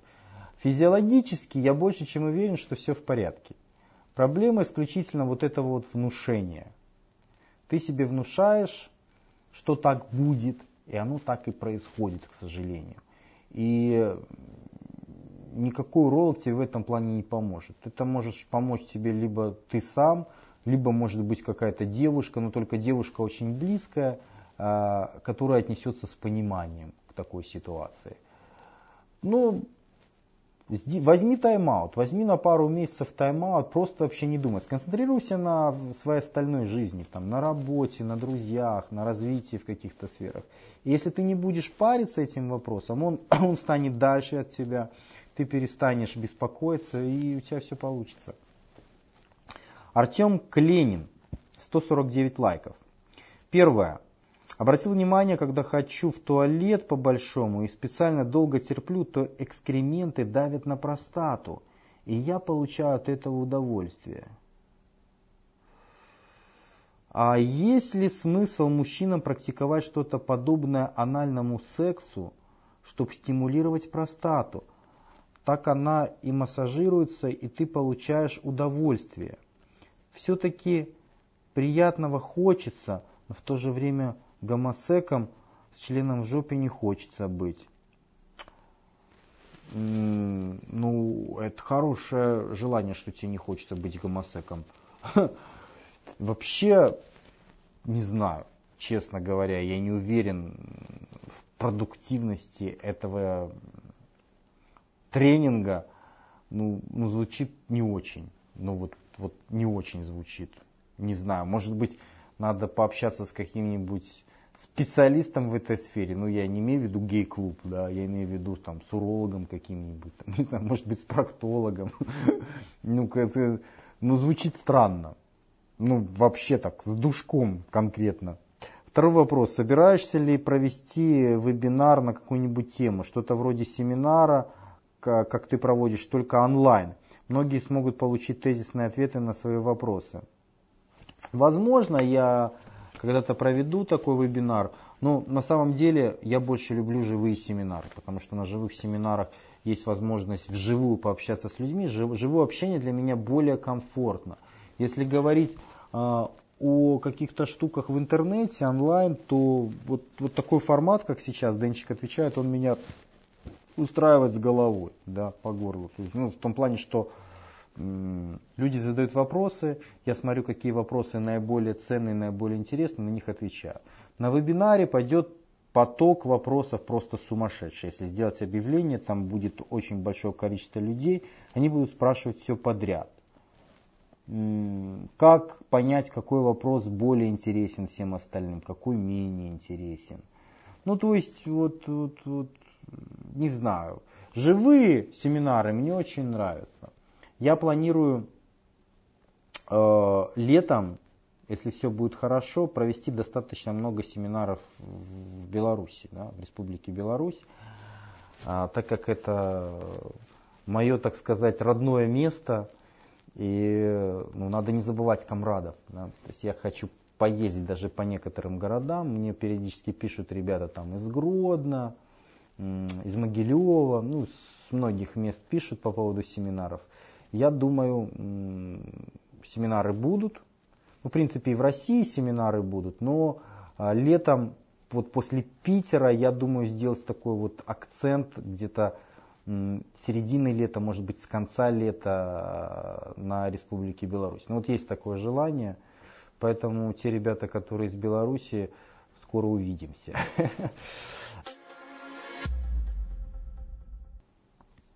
Лихачев Никита, 144 лайка. Привет, Денисыч. Привет, Никита. Вот мои три вопросистых вопроса. Первый. Почему у наших прабабушек и прадедушек в семье было по 7-10 детишек, и, и все были всем довольны, иначе бы э, постолько не рожали. А сейчас в многих семье, семьях и одного ребенка-то не могут клепануть. Неужели генофон стал таким э, чахлым? Э, ну, я уже касался этого вопроса. Вопрос связан с выживанием. Дело в том, что раньше была очень тяжелая жизнь и очень низкий уровень медицины. Антисанитария была очень большая. Известно, что до Великой гигиенической революции, да, то есть Великая гигиеническая революция, которая началась в Германии, что она себя представляла? Она себя представляла борьбу с микробами. Такие штуки, как мыть руки перед операциями, перед едой, делать влажную уборку дома, а, там, использовать высокие температуры там, при помывке посуды, допустим, приборов и так далее. Но вот эти вот все штуки, которые для нас сейчас естественны, мы даже не задумываемся, да, там моем руки, там делаем уборку и так далее. Я уже не говорю там про операционный стол. Раньше про них никто не знал. И к чему это приводило? Это приводило к тому, что везде были микробы. И поэтому смертность была чудовищная. Детская смертность была 80-90%.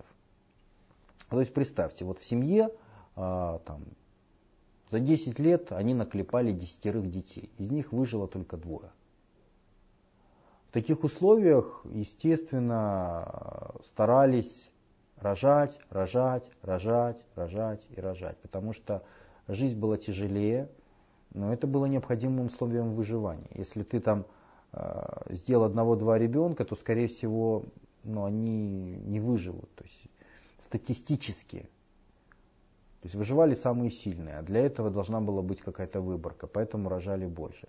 Сейчас э, медицина позволяет даже один, даже чахлый, который раньше бы сто пудов умер бы сразу же, даже там, я уже не говорю там год, два, три, он бы просто родиться бы не смог часто – то есть сейчас медицина позволяет, э, то есть естественный отбор работает наоборот, да, позволяет всех подряд, там, больных, инвалидов выживать, всем позволяет.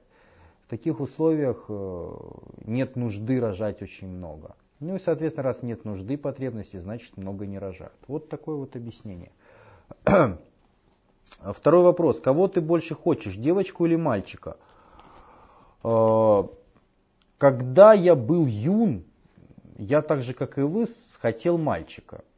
А, ну, это, наверное, эгоистично в том плане, что я мальчиком был и думаю, ну, значит, должен быть такой же, как я, мальчик. Буду с ним там, не знаю, заниматься, буду с ним качаться, буду с ним учить математику. Ну, вот как мой папа в свое время тоже был молодой и глупый и мечтал по поводу меня примерно так же.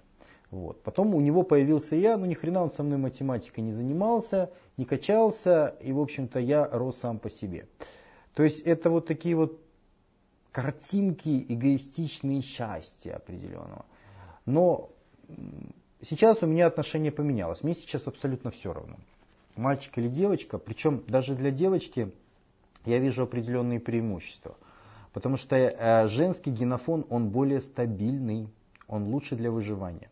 Мужской генофон, он, как правило, более вариативный. Среди мужчин больше гениев и дураков, а, более приспособленных для выживания, менее приспособленных, ну, больше вариативность. А на женском генофоне природа не экспериментирует, они более стабильны. То есть, если говорить о продлении вашего генофона в будущем, вполне возможно, что женский-то вариант он для вас-то и получше будет. Потому что э, женский геном более стабильный. Только вот с точки зрения патриархальности, конечно, страдает, да, там девка у вас родилась, да, там она замуж вышла, допустим, соответственно, уже фамилия не ваша, но Фамилия это вещь формальная, геном-то ваш там будет все равно, понимаете? И э, шансов с женской стороны больше, потому что женские геномы более стабильны. А меньше болеют, более стрессоустойчивы, ну много преимуществ у женского генофона. А, зато среди мужчин больше шансов, что появится там какой-нибудь суперчемпион, лучше, чем остальные. Мы хотим, чтобы там а, наши потомки были лучше, чем мы. И в этом плане, конечно, а, по мужской линии больше шансов, чем по женским. Потому что женские более стабильные, мужские более вариативные. Но вот вы видите, в каждом есть свои преимущества. Я не могу сказать, что я хочу вот именно мальчика или я хочу очень девочку. Будет девочка, буду рад девочке, у нее есть свои преимущества. Будет мальчик, буду рад мальчику. То есть вот, вот как-то так. Когда ждать от тебя пополнения в виде маленьких э, э, Денисочкинов? Э, э, поддержите комрады лосями. намек понял. Намек понял. Ну, надо будет поработать в этом направлении, так сказать, углубиться в этот вопрос. Обещаю, буду работать. Так, вопрос набрал 128 лайков. Тут э, э, аж штрих, по-моему. Первое. Дэн, что ты думаешь о масонах, о семьях, которые контролируют мир? Ротшильды, Рокфеллеры и прочие нехорошие дяди, которые владеют самыми крупными банками. Как считаешь, сможем ли мы найти способ, как избавиться от этих семей и от их банковской системы. Реально ли это и от каких факторов зависит? И если это возможно, что в таком случае будет с нашим миром в будущем? Если а, это невозможно. Что будет с нашим миром в будущем? Тотальный контроль? Начнут ли э, имплантировать микрочипы и выдавать э, ID-карточки? Мое отношение какое? Я считаю, что контроль и э, неравенство были всегда. Э, и сейчас мало что поменялось по сравнению со средними веками. Рабство, одни превалируют над другими, все это присутствует. Все это присутствует. Когда человек хуячит на работе за 200, за 300 долларов и не может себе позволить ни хрена, даже поесть не может себе позволить то, что хочет – живет на съемной квартире и ездит на метро, не может никуда съездить даже раз в год, он вынужден хуячить каждый день. И он зависит от работодателя, зависит от... Ну, это рабство. Механизм глобально не поменялся по сравнению с тем, что было там 200, 300, 400 лет назад. Тоже общество расслоено на тех, кто деньги особо не считают и могут позволить себе очень-очень много. И на подавляющее большинство, которые должны фигачить. Ну, механизм, конечно, немножко другой, но так он даже еще и лучше работает, потому что вы фигачите, потому что верите, что вам это нужно. К чему я все это говорю? К тому, что равенства никакого нет, и всегда был дисбаланс. И вот эти вот, э, ты говоришь, нехорошие дяди, да, масоны, не масоны, ну, скажем так, капиталисты, которые сконцентрировали капитал и у которых э, больше возможностей, чем у нас, простых смертных. Ну, была же другая альтернатива. Были раньше монархии, а сейчас есть они. Что поменялось-то? Глобально ничего не поменялось. Тотальный контроль, так он и сейчас контроль присутствует. Сейчас все это есть. Избавиться очередная революция. Ну вот всю человеческую историю мы пытаемся избавиться, а избавиться не получается. Почему? Потому что неравенство в нашей человеческой природе. Потому что иерархичность и желание доминировать в нашей человеческой природе, в твоей и в моей. Мы не сможем от этого избавиться, если мы не поменяемся.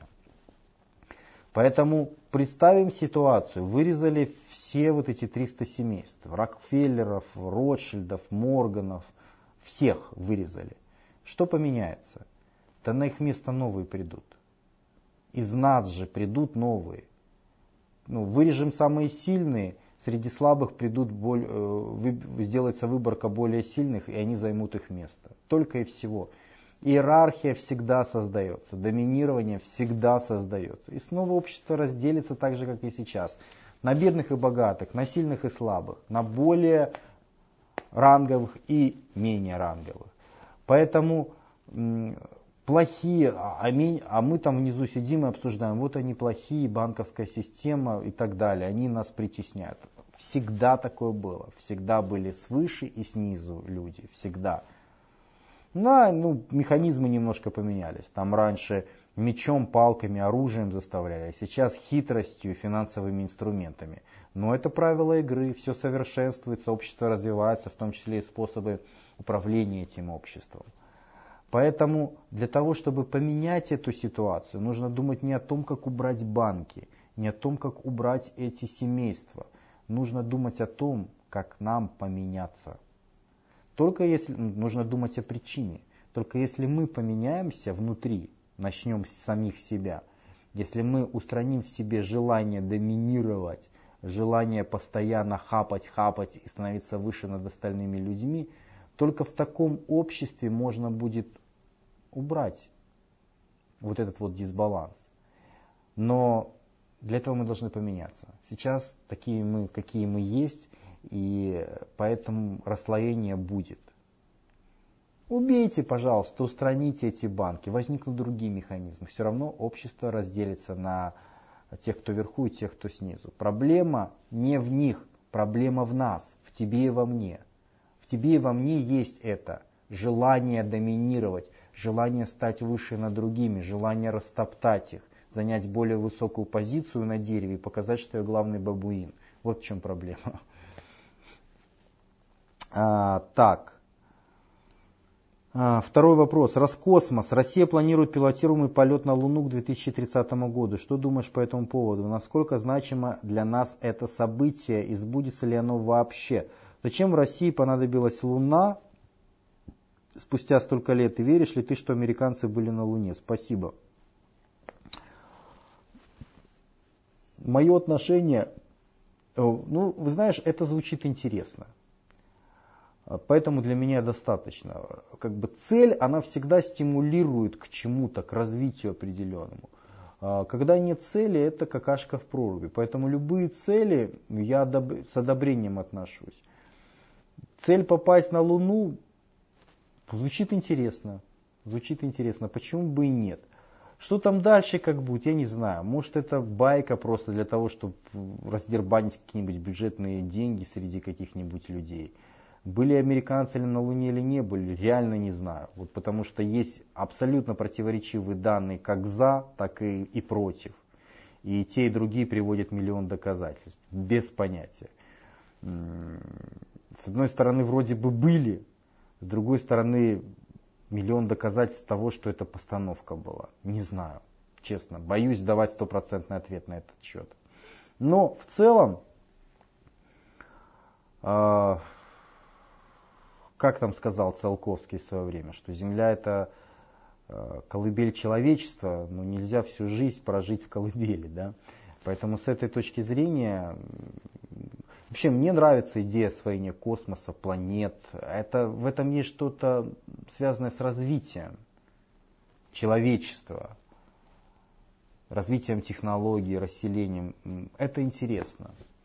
Это интересно, так же, как в свое время был период великих географических открытий, когда европейцы поплыли по всему миру, это было интересно. представьте себе вот то, что происходило. Люди, которые жили в определенном мире, достаточно ограниченном, они начали плавать там, на другую сторону земного шара. Они увидели этих папуасов, они увидели много золота, они увидели очень странные необычные культуры – они начали порабощать эти культуры, они начали их завоевывать, они начали ассимилироваться. Сколько интересных произведений, событий, сколько всего произошло с, эпо... Э, с началом эпохи великих географических открытий. Не будет ли нечто подобного, а, когда начнется а, великая эпоха, не знаю, галактического расселения? Ну, может быть, это звучит немножко пафосно, но какие-то аналогии можно провести. Это выглядит вкусно, это выглядит интересно. Почему бы не стремиться к этому? Цель всегда должна быть, пусть даже такая. Мне нравится. Николай Николаев, 118 лайков. Как научиться хвалить близкого человека? Как научиться не обращать внимания на негатив у близкого? Друзья, поддержите актуальный вопрос. А, так, когда близкие что-то делают хорошо, воспринимаешь это как должное, не придаешь этому особого значения. И совсем наоборот в противоположной ситуации. Когда близкие делают то, что объективно влечет за собой негативные последствия. Можно помочь, но эта помощь воспринимается в штыки. И передо мной стоит выбор, просто молчать или делать замечания, или брать ответственность на себя и переделывать самому. Ни один из этих вариантов не для меня. А как по мне, то лучше обращать внимание на позитив и на то, что у человека получается. Как научиться хвалить и обращать внимание на плюсы. А, ну ты вот все правильно, в общем-то, написал. Тебе не нужно с человеком штыки все делать. Да? То есть ты, а, вот как я в такой ситуации делаю, я стараюсь концентрировать внимание человека на то, что у него получается, на позитиве, на успехе. Я не концентрирую его внимание на том, что у него не получается. То есть, если он делает все правильно, а, я его поощряю, я его подбадриваю, я говорю, ты красавчик, я ты молодец, я могу что-то сделать, то, что ему понравится. Но это вот, как знаете, это вот дрессировка такая определенная. Человек получает удовольствие, понимает, что он получает удовольствие за те или иные поступки, и он хочет эти поступки делать дальше. То есть правильное, нужное поведение выбирает. Если же человек делает что-то вредное, я его не критикую, я не загоняю его в минус, я просто игнорирую. И очень часто вот это вот игнорирование цепляет человека гораздо больше, чем какие-то негативные слова. Вот это вот знаете такое, вот промолчал там, или отвернулся, человек не получил дозу своего удовольствия да, от вас, что вы его там погладили по-шорски, сказали, красавчик, вот это вот все правильно он привык к нему, он его не получил. И он стремится сделать то, что правильно. Ну, вот мой взгляд на вопрос именно такой. Я не критикую, я вообще не люблю критиковать людей. Мне часто там предлагают там, сделать обзоры, кого-то раскритиковать или спрашивают про каких-то людей. Э, да вот я вам серьезно говорю, вот, вот искренне абсолютно, я не люблю критиковать. Э, когда-то очень ну, недавно, ну раньше. А, и чем моложе я был, тем больше я любил критиковать. Да, я ж самый крутой, красавчик, я ж все знаю, остальные все дебилы. Я вот любил критиковать. А, я понял, что это вот ну, по-животному реально. То есть, иногда, конечно, и мне хочется покритиковать человека. Ну, все мы живые люди. Но я в себе с этим борюсь. И мне все меньше и меньше. В каких-то вот таких банальных ситуациях, там, конкурентов критиковать каких-то, вот, не получают это удовольствия. А, во мне это постепенно было, да, то есть раньше я любил там критиковать, потом все меньше, меньше, меньше, меньше. И когда ты над этим задумываешься, когда концентрируешься над тем, что ты там развиваешься, что ты растешь, у тебя этого желания становится все меньше и меньше. Я имею в виду критиковать, там, ругаться.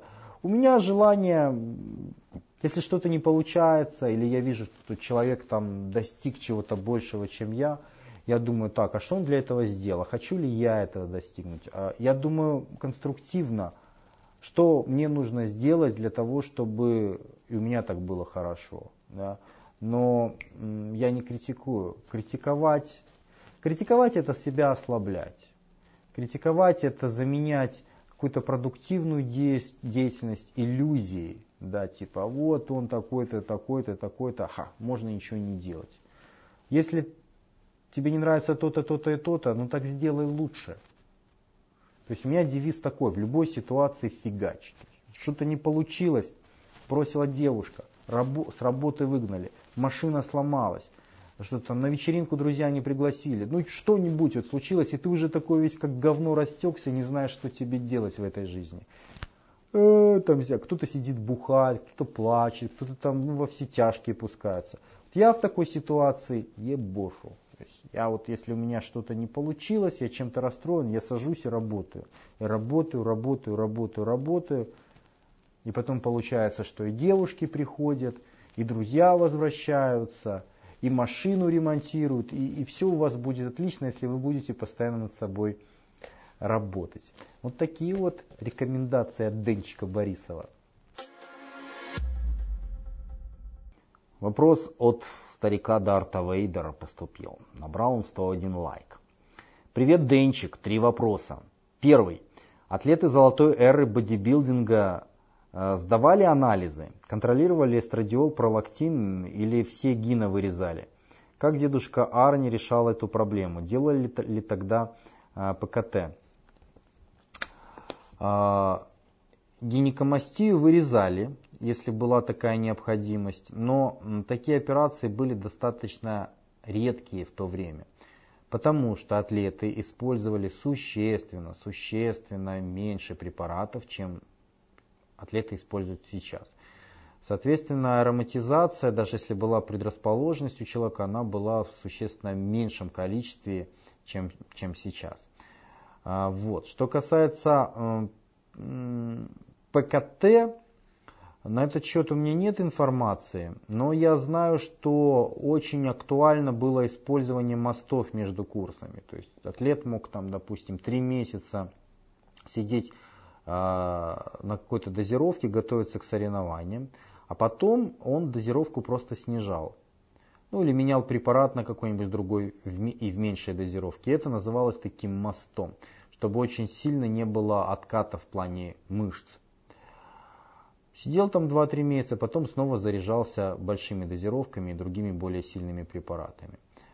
А, насчет ПКТ, ну, честно говоря, я не уверен, что тогда эта тема была так развита, как сейчас, что люди тогда знали, что такое гонотропин. Может быть, в каких-то случаях и знали, но тогда с информацией было очень сложно, интернета не было. То есть какая-то информация, возможно, передавалась там, от докторов в какой-то степени. Но в целом ПКТ, если использовались какие-то, то они не были так развиты и не были так популярны, как сейчас. А, ну и в плане гинекомастии, конечно, если у человека уже оно вылезло, да, то пластические хирурги, они тогда, естественно, существовали, они могли вырезать эту гинекомастию. Но эта проблема не была такой массовой, как сейчас, из-за дозировок. Второй вопрос. Кто для Денчика герой нашего времени или прошлого? Есть ли у тебя кумир? Ведь все мы на кого-то равняемся. Вообще, как бы очень много известных личностей в нашей истории. Каких-то существующих или несуществующих. Там, я не знаю, есть мужские характеры, которые там проявляли очень мощную волю э, к достижению эм, чего-либо. Ну, вот помните еще хрестоматийный пример из школы Сцевола Гаймуций, да, который взял руку и положил ее на огонь, э, когда показывал пример своей воли и преданности делу когда хотел убедить, что они очень сильные, что его люди очень сильные, и противостоять им не имеет смысла, потому что для них а, тело не имеет значения, они готовы пойти на любую боль, на любые лишения для достижения своей цели. И для этого он положил руку на огонь, рука горела, мясо воняло, а он держал и улыбался – может быть, этого не было никогда, но сама идея потрясает, да, она прикольная. Цезарь, который полжизни из самых закоулков империи развивался и в конце концов э, ну, стал императором, стал величайшим правителем за всю историю и стал по большому счету основателем той Римской империи, э, которая стала фактически главной империей Айкумены тогда. Ну, то есть очень сильный характер и у него было массу, э, масса примеров проявления воли, характера, ума. Кто еще у нас там достаточно интересный? Э, ну, людей очень много. Менделеев, да, упертый товарищ, в общем-то. Э, Ломоносов. Ломоносов, тут вообще родил, представьте себе, человек родился в рыбацкой деревне. Никто и никак. Кто он такой? Деревенщина, быдло. А тогда социальные лифты вообще не работали, как сейчас. Это сейчас вы можете там поучиться, там, получить престижную работу, стать богатым и там, попасть вверх общества. Тогда этого не было. Дворяне были и рабы, крестьяне. В рыбацкой деревне родился, считайте рабом. И человек стал выдающимся, величайшим ученым не просто России, своего времени. Пешком, босиком прошел до Питера, стал одним из немногих русских ученых Академии наук. Ну, представьте упертость. Да? То есть, ну, это вот потрясает. Но вообще, если говорить э, о персонажах, мне нравится и Иисус. Ну, это немного странно звучит, объясню почему. Представьте себе, существовала эта личность или не существовала, я не знаю. Вполне возможно был какой-то прототип, там ну, я встречал информацию по поводу прототипа, сейчас не будем вдаваться в этот вопрос очень глубоко, но смысл в том, что представьте себе личность, которая очень далеко продвинулась на пути подавления в себе эгоистичных желаний и в развитии себе альтруистичных, то есть человеческих высших желаний. Вот кто такой Иисус, да, был, была такая личность или нет. Человек, человек который пропагандировал, пропагандировал себе подавлять животное и развивать человеческое или божественное. То есть сознательное, то, что выгодно всему обществу, альтруистичное поведение, а животное эгоистичное подавлять. Мы все знаем, что хорошо делать то, плохо делать это, но а, очень сложно, да, когда вот, вот хочется, да, вот. Там вот нельзя вот, вот женщиной вот, вот чужой, а хочется, она же такая вот, сиськи большие у нее, жопа классная, хочется. Есть машина, ну, ну хочется Бентли, вот очень хочется. Зачем тебе Бентли? Ну блин, прикольная, классная. Тебе хочется Бентли, потому что это статусный маркер. Он показывает, что ты более крутой бабуин, чем остальные. И это вокруг нас везде. Более дорогая одежда, дорогие машины, телефоны, женщины – мы в этой клетке животной находимся. Нам очень сложно с этим бороться. И представьте себе личность, которая очень далеко продвинулась на этом пути, которая смогла в себе подавить животное и сконцентрироваться на сознательном. Представьте просто себе, как эта личность э, э может смотреть на всех остальных людей. Смотрела ли эта личность свысока? С нашей точки зрения, да, потому что она продвинулась достаточно далеко от нас. Но у нас кривая точка зрения, животная точка зрения. А эта личность, если она стала дальше от животной, наоборот, она может смотреть только со состраданием. То есть это очень глубокая философия, она затрагивает вообще всю концепцию христианства. А, я далеко ну, не верующий человек, вы знаете, то есть я не фанат всех этих дел, но просто покрутите себе эту мысль. Да, человек вышел на другой уровень принципиальный. То есть все остальные животные, а он уже где-то на пути от животного там, к сверхчеловеку. Да. Он себе частично подавил. Ему не нужно понтоваться, его не тянет грешить в том плане вот, все эти статусные маркеры, там, доминантность, бесконечный секс и так далее. Он смог себе это подавить, он вышел на другой уровень. Но выйти на другой уровень, выше, это ж и есть развитие, да, саморазвитие. Это достойная цель. И если такой человек когда-то был, это достойный пример для подражания. Потому что любое движение вперед, любое развитие э, личности человека, это достойный пример подражания. Это то, к чему стоит стремиться. Ну вот такой простой вопрос, и так долго я его затянул. Да?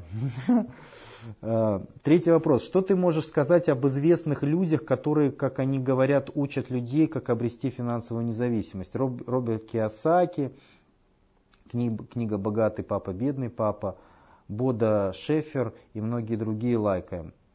Вы знаете мою концепцию, друзья? Я говорю, что если я учу, как э, накачать большую бицуху, я показываю большую бицуху. Да? Поэтому если Киосаки учит, как стать богатым, пусть станет богатым. А с Робертом какая проблема? Насколько я слышал, а, он очень хорош в продаже своих методик, как стать богатым. И в свое время он насобирал достаточно много денег, и он попробовал открыть свой собственный бизнес, э, не информационный. У него ничего не получилось. То есть у него, вот он учит, как стать богатым, а у самого у него на деле не получилось. И после этого он вернулся обратно к своим вот этим вот семинарам, лекциям, книгам и учит дальше, и это у него дальше получается. Понимаете, какая фигня? А, поэтому есть среди них, безусловно, и толковые люди, безусловно, есть. Но это такие люди, которые уже чего-то достигли. А желательно, чтобы они достигли успеха еще и в нескольких бизнесах. Тогда, да, тогда вот у таких практиков стоит чему-то научиться. Но большинство из этих товарищей, они, простите мой французский, да, то есть они зарабатывают просто деньги на том, что людям впаривают херню по поводу того, что нужно так. Ну и, и всякие там это же ну, глобальная проблема инфобизнеса. Да, глобальная проблема. То есть сейчас э, каждый второй продает информацию. Все вот эти вот тренинги по пикапу, по инфобизнесу, как стать миллионером, бла-бла-бла, очень много. И смотришь на них, пикаперы, йоксель, моксель, миллионеры. Если ты учишь, как стать миллионером, так ты, ну, где твой майбах, йоксель, моксель? Если ты учишь, как там правильно, идеально строить взаимоотношения с женщиной, как правильно стро... делать семью, так покажи мне семью, покажи охеренную жену, покажи своих пятерых детей, там, я не знаю, покажи успех в этой сфере. Для меня очень важно, чтобы человек, который учит чему-либо, учите, чтобы он в этой сфере показывал ну, какие-то достижения. Если у него достижения, ну хоть какие-то, я не говорю, что там вообще он должен там но если ты учишь, как зарабатывать деньги, ну, по крайней мере, ты не должен на метро ездить. Если ты учишь там, как пикапить, извини меня, ну, по крайней мере, рядом с тобой должны быть какие-то женщины не очень страшные, не с Курского вокзала, да, то есть, ну, вот в этом плане очень важно. Поэтому вот такое отношение у меня. Э, Джордж Бродский, 97 лайков. Привет, Денис. Война в Чечне, какую роль в ней сыграл Кадыров? а Кадыровы. Большой бардак в голове по этому вопросу, особенно у тех, кто э, застал ее в детском возрасте. Всем успехов в самосовершенствовании и миру, э, миру мир. Кадыров, насколько я помню, ситуация была следующая. Россия начала расчленяться, да, Хасавюртовские соглашения и все дела, все дела а после поражения в холодной войне, расчленения СССР, а следующим этапом было расчленение России. И э, началась различная стимуляция отделения различных регионов от России. И самым острым моментом было противостояние в Чечне. Ичкерия, помните, вот эти вот, да, чего война-то началась. Э, ну, обычная система, то есть финансируются боевики, все, что ослабляет твоего врага, все, все хорошо. Соответственно, финансируются экстремисты э, в этих регионах, и они выступают за отделение. Начинается война, то есть свои со своими воюют. Что касается Кадырова, то э, ну, в первую чеченскую войну он воевал против, ну точнее даже не он, его отец, воевал против федеральных войск, против России фактически, за членение они воевали. А во время Второй Чеченской войны они перешли на сторону федералов. Ну, прежде всего папа и потом уже сын. Произошло это, дай бог памяти, по-моему, в, 1999, ну, может быть, в 2000 году. Вот. Как к этому относиться? Все же обычно э, кипятятся почему? Не потому, что там перешел, а потому что вот кричат, вот там Кадыров когда-то там резал кому-то головы русским солдатам и так далее. Хотя, опять-таки, это, нигде это не видно, нигде такого не показывалось. Но а, факт остается фактом, что в первую чеченскую он воевал против федералов, а вторую чеченскую он воевал за федералов. как к этому относиться? Относитесь к этому как к действительности. Потому что а, все уважают силу. Если ты слабый, то от тебя все уходят. Женщины, деньги, друзья и так далее. Если ты сильный, то к тебе все приходят. Таковы правила игры, таковы правила существования. Россия была очень слабой в Первую Чеченскую войну. Во Вторую Чеченскую войну она стала усиливаться.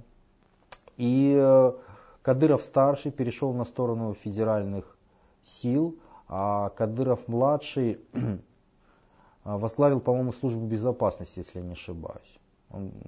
И, соответственно, он занимался вопросами переконвертации боевиков, тех боевиков, которые воевали против фактически России, которые воевали на стороне Ичкерии и так далее. И так далее.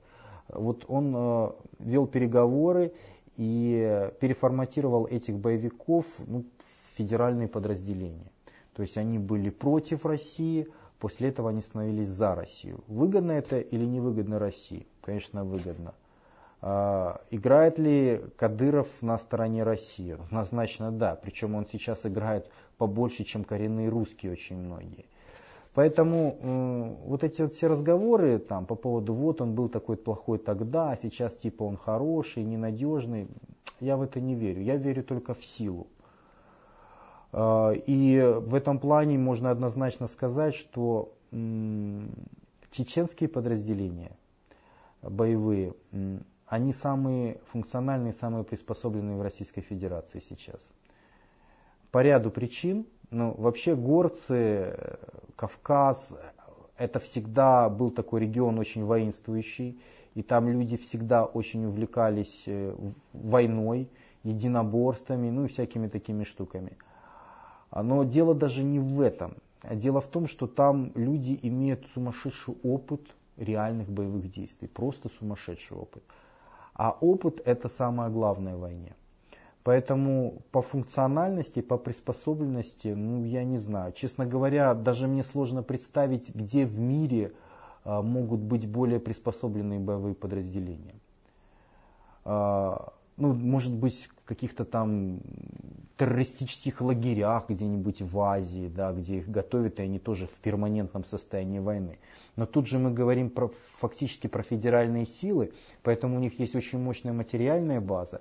То есть очень мощная материальная база плюс, плюс сумасшедший практически боевой опыт. Это вот такая вот очень гремучая смесь, которая порождает очень эффективное боевое соединение. А, поэтому, мне кажется, слава богу, что ситуация сложилась так. Потому что уж очень много крови тогда пролилось. Вот в Первую Чеченскую войну и вот в начале Второй Чеченской войны. Ну, фактически речь шла о гражданской войне. Представьте себе, сколько людей погибло тогда, сколько было замучено. Тогда было очень много жестокости. Все самые смутные человеческие качества повылазили наружу. Ну вот, произошло определенное переформатирование. А в людях не бывает так, что светлое, либо светлое, либо темное. Обычно всегда что-то такое, градация происходит. Еще люди очень часто меняются. Слава Богу, что произошло так. А, так, дед Бомбом. Опять. А. Ты говоришь, мол, надо учиться. Я считаю, что учиться нужно только тем, кто будет использовать в ближайшем будущем или, или если это тебе нравится. Как, э, как получается, молодежь учится, учится, а потом за пару лет без практики забывает, что учили. А смысл э, тогда себе, себя мучить? Э, я считаю как? Я считаю, что если тебе заняться вообще нехрен, если ты ничем не занимаешься, то лучше учись хоть чему-нибудь. Потому что в этом случае есть какой-то шанс, что твое время потрачено не зря. Это может когда-то в какой-то степени пригодиться. Или если это не пригодится, то тебе пригодится сам опыт обучения. В этом есть хоть какая-то польза. Если ты же вообще ничего не делаешь, сидишь дома, режешься в доту, то ты дебил. Потому что ты вообще ничему не учишься и свою жизнь тупо прожигаешь. Второй вопрос. Почему мы э, любим ковырять засохшие болячки, выдавливать прыщи и другие способы причинять себе слабенькую боль? Я думаю, дело не в боли, а дело в нашем желании вернуть исходное состояние, да, гомеостаз, равновесие. Допустим, кожа у нас вот гладкая да, в этом месте, мы привыкли к этому, это для нас естественное состояние. Если на ней какая-то болька, то наша э, кожа, наша рука, она ну, не в естественном состоянии. Для нас это какой-то дискомфорт. Даже не физиологический, он психологический больше. И мы хотим это вот как-то содрать, расчесать, убрать, чтобы вот вернуть исходное состояние. Может быть, я ошибаюсь, но мне кажется, причина больше такая психологическая. А, третий вопрос. Пью раствор четверти ложки соды на стакан кипяченой воды и похудел на килограмм 6. Сода жиросжигатель, прокомментируй. А, я ем яблоки каждый день, за последний месяц набрал 5 килограмм. Яблоки анаболики? Ну, это вместо комментария. А, Тесак говорит, стариков нельзя, четвертый вопрос. Тесак говорит, стариков нельзя уважать только за то, что они прожили больше. А людей нужно уважать за поступки. Я сидел в очереди целый час на почте. И мысль возникла, зачем стариков, инвалидов пропускать без очереди?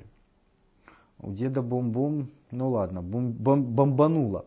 Но ну, пройдут они э, чуть раньше, придут домой, сядут и будут телевизор смотреть. А молодые, у которых и так нет времени на работу, учебу и спорт, должны сидеть в очередях. Пускай старики сидят, им все равно где сидеть. Прокомментируй, пожалуйста. Нормы морали в обществе, они должны защищать слабых. В этом суть любого государства, любого общества. Потому что если бы нормы морали, ну и правовые нормы, как продолжение норм морали, не защищали бы слабых, то тогда государство не могло бы существовать. Действовало бы право сильного, что хочу, то и ворочу. Забираю, что хочу, насилую, кого хочу, иду без очереди, где хочу, а слабые, старики, там, женщины, дети пусть там будут в стороне. Все бы ничего, но такое общество было бы слабым. Я когда-то вам приводил пример про охоту на мамонта. Да? То есть вот пошли люди и завалили мамонта. Десятером мамонта завалить легче, чем одному. Ну, один вообще не может. То есть, чтобы все пожрали, нужно консолидироваться, нужно быть десятером. Но представьте, что среди этих десятерых два очень сильных бугая отпиздили всех остальных восемь. И забрали у них это мясо, и, и женщины, все на свете. Что будет в следующий раз? В следующий раз остальные восемь пойдут на охоту без этих двух. Либо вообще не пойдут на охоту. То есть консолидации не будет, социум развалится.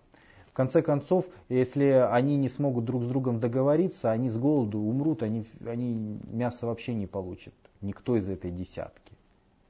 Понимаете, какая ситуация? То есть консолидироваться нужно. И нужны какие-то правила, которые будут защищать более слабых в такой ситуации. Речь не идет о том, чтобы давать им приоритет, но хотя бы защищать, чтобы было не хуже, чем у сильных. Вот с чего начинается общество, вот с чего начинается государство. Защита слабых. Когда ты сидишь в очереди, когда ты уступаешь место там, стареньким, беременным женщинам, детям и так далее, это проявление вот этого вот, вот древнейшего механизма. Это то, с чего начало существовать государство, общество, наш социум. Если мы уничтожим мораль, а к этому сейчас все идет, если мы будем пинать их ногами, не помогать, а делать то, что мы хотим, то наше общество будет становиться все слабее, слабее, слабее, и оно прекратит существовать, потому что на, на место нашего общества, социума, государства придет то государство, которое более сильно, в котором соблюдаются эти нормы, в котором уважают стариков, матерей, детей и слабых. И к этому сейчас уверенно все движется. Западная цивилизация сейчас постепенно, но верно вымирает. На место западной цивилизации все больше и больше приходит восточная цивилизация. Давайте еще пару вопросиков и будем завершать, потому что уже спать пора, ёксель-моксель. Иван Иванов. Помогите лайками, братишки. Первое. Денчик, стоит ли готовиться в армию, чтобы попасть в хорошие войска? И нужно ли вообще идти в армию? А, второе. А, если вы читаете мой вопрос, то желаю вам удачи. А, я думаю, что готовиться стоит, потому что если ты уже попал в армию, то лучше, попа, то лучше идти в хорошие войска, а, какие-нибудь уважаемые, а не, не знаю, не стройбат какой-нибудь. Чтобы тебе потом на гражданке можно было высоко поднять свой подбородок и сказать, что я служил в десантуре или что-нибудь такое. вот, а не красил там гаражи у каких-нибудь генералов. Ну и кроме того, в этом всегда есть смысл. Стоит ли готовиться или нет, если ты идешь в армию, то у тебя получается какая-то дополнительная мотивация. Ведь когда ты готовишься к чему-либо, тренируешься, ты становишься лучше. Становится лучше, лучше выгодно или невыгодно? Становится лучше выгодно, поэтому стоит. Просто хам. 87 лайков. Ребята, лайкаем. Привет, Денчик, мой вопрос тебе. Как считаешь, что ждет нашу Беларусь в этом году? Накануне президентские выборы. Допустит ли Лукашенко белорусский Майдан? Что ты думаешь по этому поводу? А,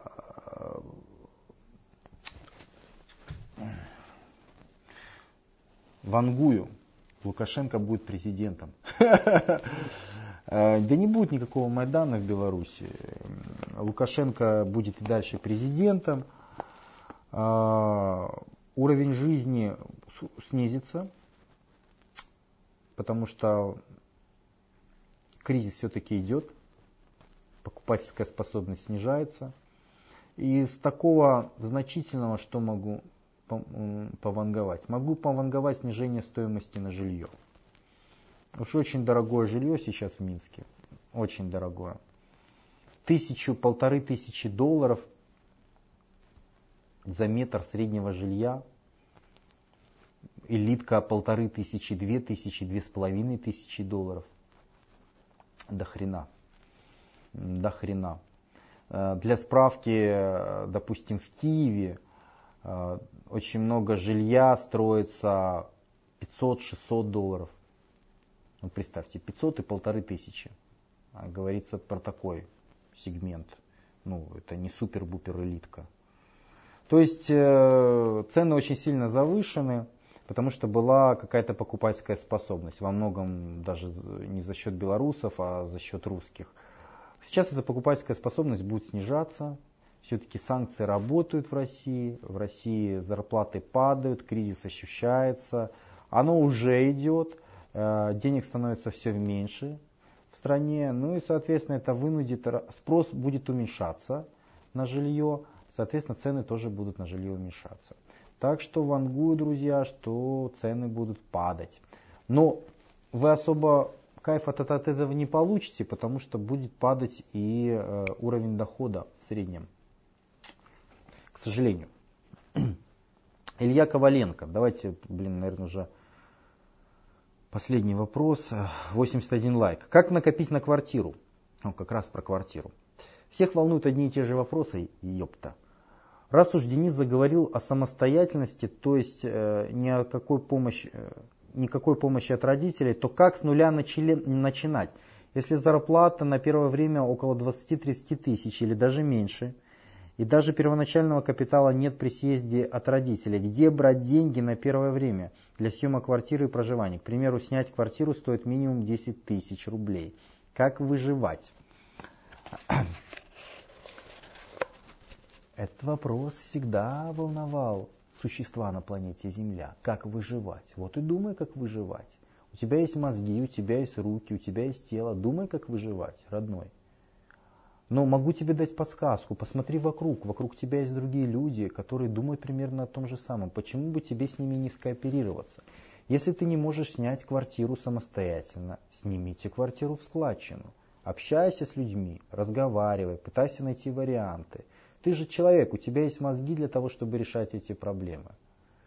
Никто за тебя их так не решит. Как? Ты думаешь, сейчас Денис, хоп, сделай так, вот так вот, и все, у тебя жизнь наладилась. Ничего подобного.